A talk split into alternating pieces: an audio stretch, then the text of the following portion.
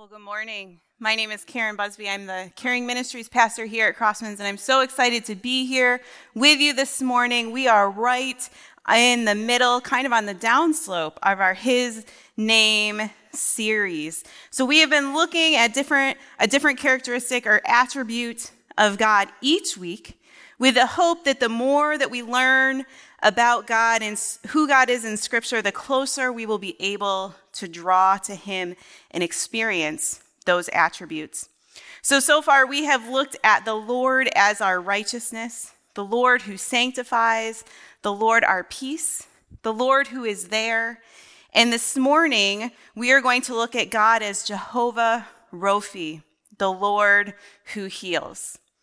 Before we even begin, I want to acknowledge that this may be one of the hardest for us to understand and accept. Because while many of us have likely experienced in our own lives and seen in others God's healing power, I'm willing to guess that most of us have also not seen or experienced healing in a way that we had hoped for or imagined, be it for ourselves or for someone we love.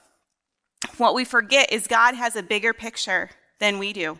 We may not always understand the plan or the process, but just because He may not heal in the way we would hope and pray for does not mean He is not the Lord who heals. It's important for me to consider that God is Jehovah Rophe, the Lord who heals, and He is our peace and He is our righteousness, and He is there all at the same time.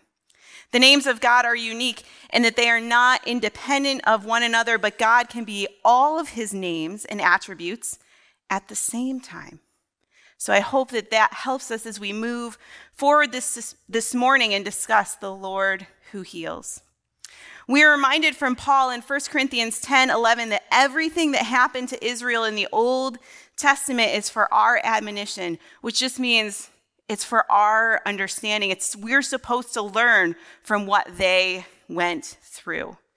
Paul writes, Now these things happened to them as an example, but they were written down for our instruction, on whom the end of the ages has come. Jehovah Rophe comes from a memorable event that took place within the nation of Israel as they were going out of Egypt. So I want to start by giving a little bit of context to where we're going to pick up in scripture this morning. Our main passage comes from Exodus. The Israelites at this point have just escaped the clutches of the Pharaoh in Egypt. In chapter 14, Moses parts the Red Sea. They're then able to cross. And right after that, at the beginning of chapter 15, Moses and the Israelites are lifting praises to God. And I'm going to try hard not to sing this passage because you might know. If you know, you'll know when I start reading it. So we're going to start with uh, Exodus 15, verses 1 through 3. Then Moses and the people of Israel sang this song to the Lord, saying, I will sing to the Lord, for he has triumphed gloriously. The horse and his rider he has thrown into the sea. The Lord is my strength and my song and he has become my salvation. This is my God, and I will praise him, my Father's God, and I will exalt him. The Lord is a man of war, the Lord is his name. So, for 21 verses, they lift their praises to God. They are on a high from their triumphant escape. But then, that all changes rather quickly as they're praising turns into a time of protesting. So we're going to move to uh, 15, verses 22 through 24 to start. Then Moses made Israel set out from the Red Sea, and they went into the wilderness of Shur. They went three days in the wilderness and found no water. When they came to Marah, they could not drink the water of Marah because it was bitter. Therefore, it was named Marah. And the people grumbled against Moses, saying, What shall we drink? In verse 22, we read that Moses led them out of the wilderness of Shur. Shur means a wall, and I believe that is exactly how the Israelites felt as if they had run into a wall of despair instead of a window of blessing, as they may have first thought when they saw the water. The Israelites have been in the desert for three days. Three days of walking in the desert with no water. Just as quickly as their spirits were lifted with the sights of water in front of them, it was stripped away as they realized it was not drinkable. What was their immediate response? To complain, right? To grumble. It was a very simple phrase. The people grumbled against Moses, but in my mind, I see a little bit of an uprising. They are tired, they're thirsty, probably pretty frustrated and angry at this point. I'm just going to be honest. I drink a lot of water in a day. Elijah and Ryan actually, they didn't say it this morning, but they have often said to me, You know, you can't take that jug of water on stage, right? It is a big jug that I carry around. I drink a lot of water in a day.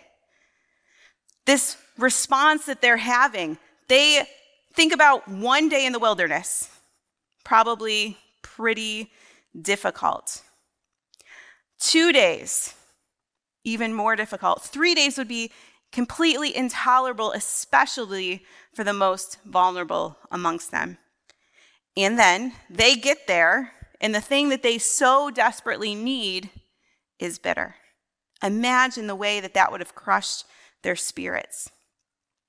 As an aside, isn't it interesting that the water was called Marah, meaning bitter, the same name that Naomi chose to give herself in the book of Ruth after she experienced such incredible pain and disappointment. Interesting as we talk about the Lord who heals this morning. So, back to the story. Remember the path that they've walked with Moses and God. They were released from Egypt after hundreds of years of slavery. They crossed the Red Sea, and not moments before they reached Marah, they were celebrating God and all he had done for them. How quickly they've forgotten. Their question, What shall we drink? is not coming from a place of trust, but a place of anxiety and fear. They are angry with God, but they take it out on Moses. We do that too, don't we? We take it out on the person that's closest at the time. Anger is like a magnet in search of metal. And at this, in this case, the closest metal was Moses. Although he was not the source of their frustration, he is the one that they took their frustration out on. I have found myself in the Israelite shoes more times than I would really like to admit, where God brings me out of one situation or difficulty, high up on that mountaintop, and then boom, something happens. It could be as simple as a minor inconvenience, or it could be something bigger, like a lost job or a medical diagnosis or difficulties within our relationships. We go from praising God to questioning where He is and how He will meet our needs. How quickly we forget. Just a very basic example. At the beginning of this summer, I was so excited and thankful that I would not be teaching summer school for the summer. So excited. I was looking forward to the break and excited for what God was going to do in and through me here in my new role at Crosswinds.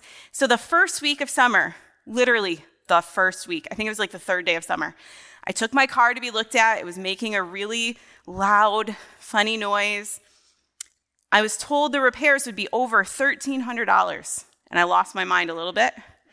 I immediately became anxious and angry. And when that happens, I cry, and it's just a spiral effect. It's not good. There were a few really rough after- uh, moments that afternoon. And then, I think like two hours later, I was so convicted, so convicted. The Lord has met all of my needs before. He has ordained my steps to get to where I am, and He wasn't going to let me down then. In that moment, though, I was like the Israelites standing at Marah. I'm pretty sure my exact words were Seriously, God? Of all the time for this to happen, it's now? As soon as I recognized the feeling of conviction and was able to reframe my thoughts, I felt an overwhelming peace. A bit of a spiritual healing took place that afternoon where God reminded me of his history of faithfulness in my life. I want you to notice with the Israelites that their gratitude turns to griping when the memory of God's faithfulness is somehow forgotten.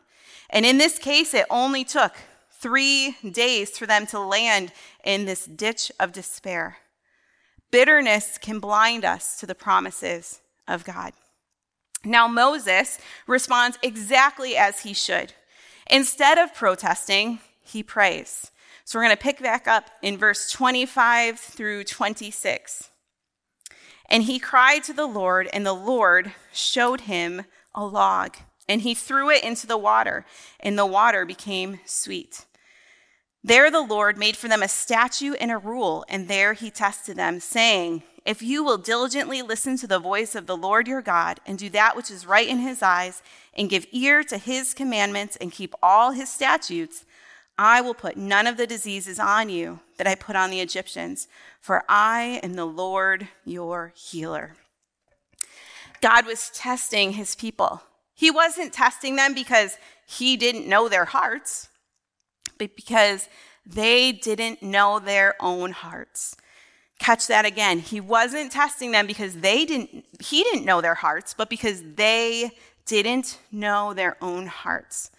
Jeremiah 17 9 says, The heart is deceitful above all things and desperately sick. Who can understand it? In the midst of the Israelites' bitterness and hurt, God reveals himself as their healer. So, our first point this morning is regardless of our past, our present, or our future, we are in need of the Lord who heals emotionally, physically, and spiritually. Jehovah Rophe has the power to heal emotional hurts and broken hearts. Psalm 147 3 says, He heals the brokenhearted and binds up their wounds. The word broken means to burst, to break into pieces, to crush, or to smash. Some of you may be feeling that way this morning. Emotional pain can be overwhelming. Some of you may have incredibly intense hurt that I can't possibly begin to understand. Maybe you've been carrying that around for years. Maybe it just happened yesterday. In the midst of our hurt, we have the ability to cry out to our Jehovah Rophe and ask him to restore us. Like the Israelites in the wilderness, we also need physical healing. The waters of Marah were bitter. It needed to be healed, so to speak, to be brought back to its original intent. Verse 25 said that the Lord showed Moses a log, and Moses threw the log into the water. It sounds a little bit crazy, right? He saw a log, he threw it into the water, and suddenly the water is drinkable. Who does that? It only makes sense in the context of who God is and the miracles that he can perform. He followed God's directions, and the, the water immediately became drinkable again, and the Israelites were able to quench their thirst. Some of you maybe here this morning may be experiencing physical pain and discouragement that comes from physical difficulties. Maybe it isn't your own physical condition, but that of a loved one that you are concerned for. Whatever the case may be, when our bodies don't work right, we can feel helpless frustrated, alone, and scared. It's in those times when we need to remember that we have the ability to pray to our Jehovah Rophe to do his healing work in our lives. Scripture is filled with examples of God's healing touch. In 2 Kings 20, verses 5 through 6, we read that Hezekiah became very sick and was close to death. And as a result of intense intercession by others, he was healed and his life was even extended. It says, Turn back and say to Hezekiah, the leader of my people, Thus says the Lord, the God of David your father, I have heard your prayer. I have seen your tears. Behold, I will heal you. On the third day you shall go up to the house of the Lord, and I will add 15 years to your life. The Gospels are also chocked full of examples of Jesus healing the physical needs of people. We need to be bold. We need to be unafraid in our prayers for ourselves and for one another. Now, the Israelites' physical need was taken care of when the water was restored. They were able to receive the healing their bodies so desperately needed with that drinkable water. after their days in the wilderness. But I would argue that there was something even more important that needed to take place, and that is the spiritual healing that needed to take place in their hearts. There continued to be a lack of trust and dependence on God to meet their needs, helping us recognize that need for spiritual healing. Emotional and physical healing are very important, but spiritual healing may be the most important of the three realms. The Lord who heals saw that we were spiritually sick, and he provided a way to healing and wholeness through the shed blood of Jesus on the cross. God knew our hearts, and he knew that he needed to intervene for us. Early in his ministry, Jesus got up in the synagogue one day, quoting the book of Isaiah. In Luke 4 18, it says, The Spirit of the Lord is upon me, because he has anointed me to proclaim good news to the poor. He has sent me to proclaim liberty to the captives and recovering of sight to the blind, to set at liberty those who are oppressed. Once we are set free spiritually, Jesus can break every other bondage we are under, including addiction, including deep sin patterns in our lives. As I mentioned, Jesus healed plenty of people physically, but the physical healing often was a means to heal a person spiritually. He is far more interested in curing our sin problem than our physical problem. The pervasiveness of sin in our souls was vividly described in Isaiah 1, verses 5 through 6. It says, While you, why will you still be struck down? Why will you continue to rebel? The whole head is sick and the whole heart faint. From the sole of the foot even to the head, there is no soundness in it but bruises and sores and raw wounds. They are not pressed out or bound up or softened with oil. The depravity of sin affects every single part of our lives. The good news, though, comes a few verses later in verse 18. Come now, let us reason together, says the Lord. Though your sins are like scarlet, they shall be as white as snow. Though they are red like crimson, they shall become like wool.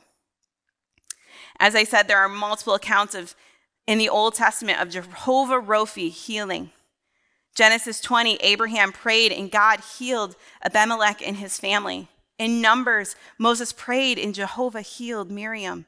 Throughout the entire book of Psalms, David recognized God's healing power in his life when he wasn't upset.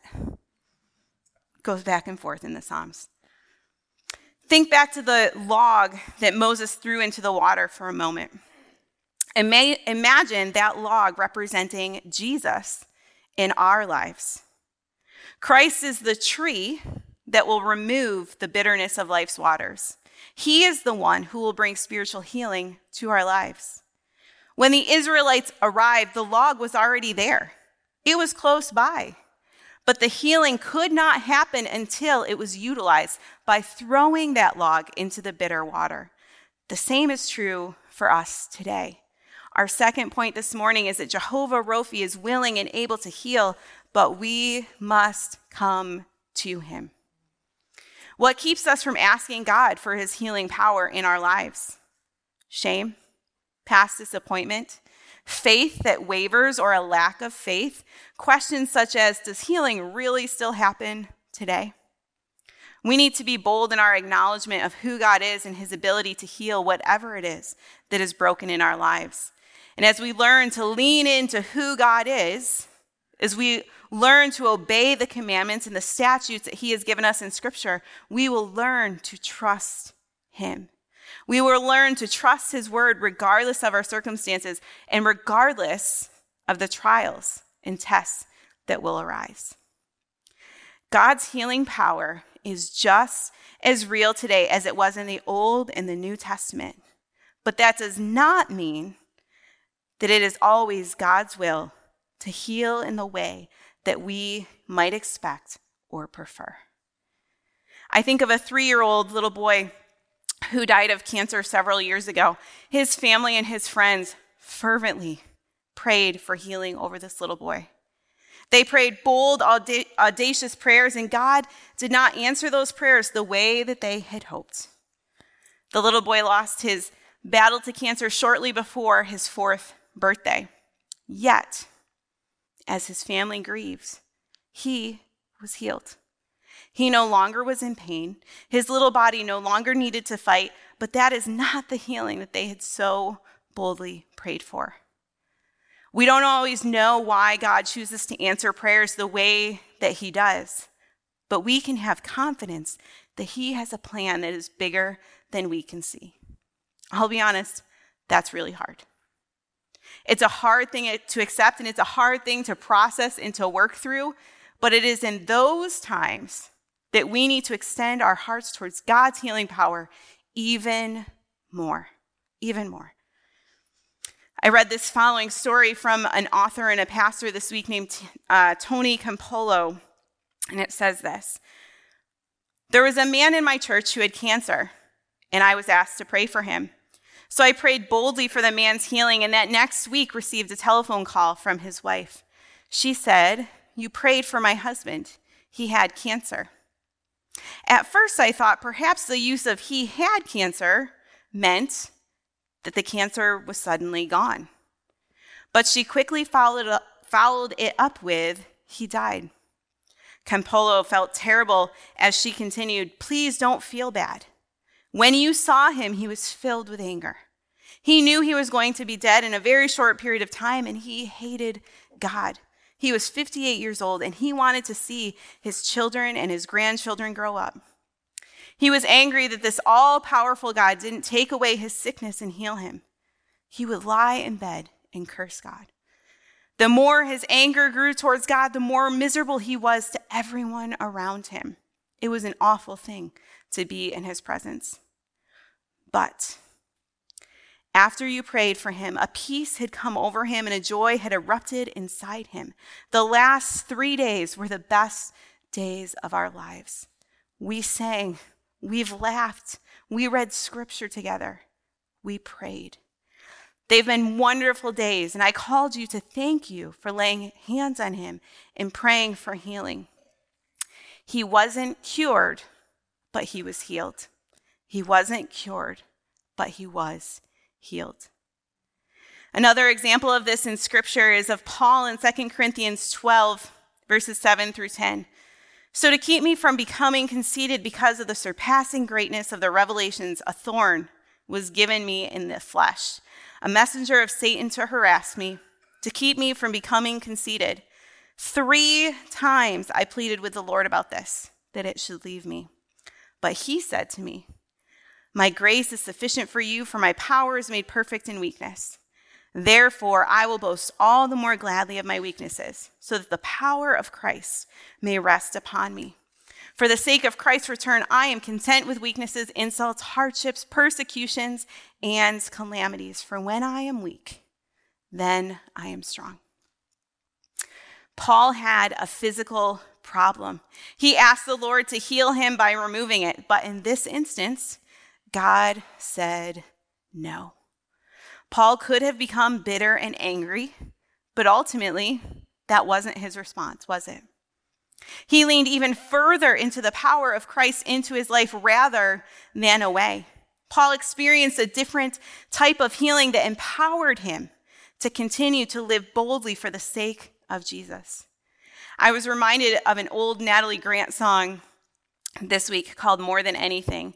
And the chorus goes like this Help me want the healer more than the healing. Help me want the Savior more than the saving. Help me want the giver more than the giving. Oh, help me want you, Jesus, more than anything.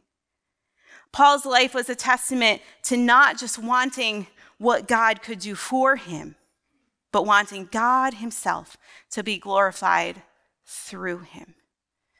I do not have a thorn in my side that you can see, and I'm sure that most of you don't have a thorn in your side that I can see, but I am sure that many of us can relate to Paul's physical discomfort. So, I have rheumatoid arthritis, which is an autoimmune disorder, can cause all kinds of issues if untreated.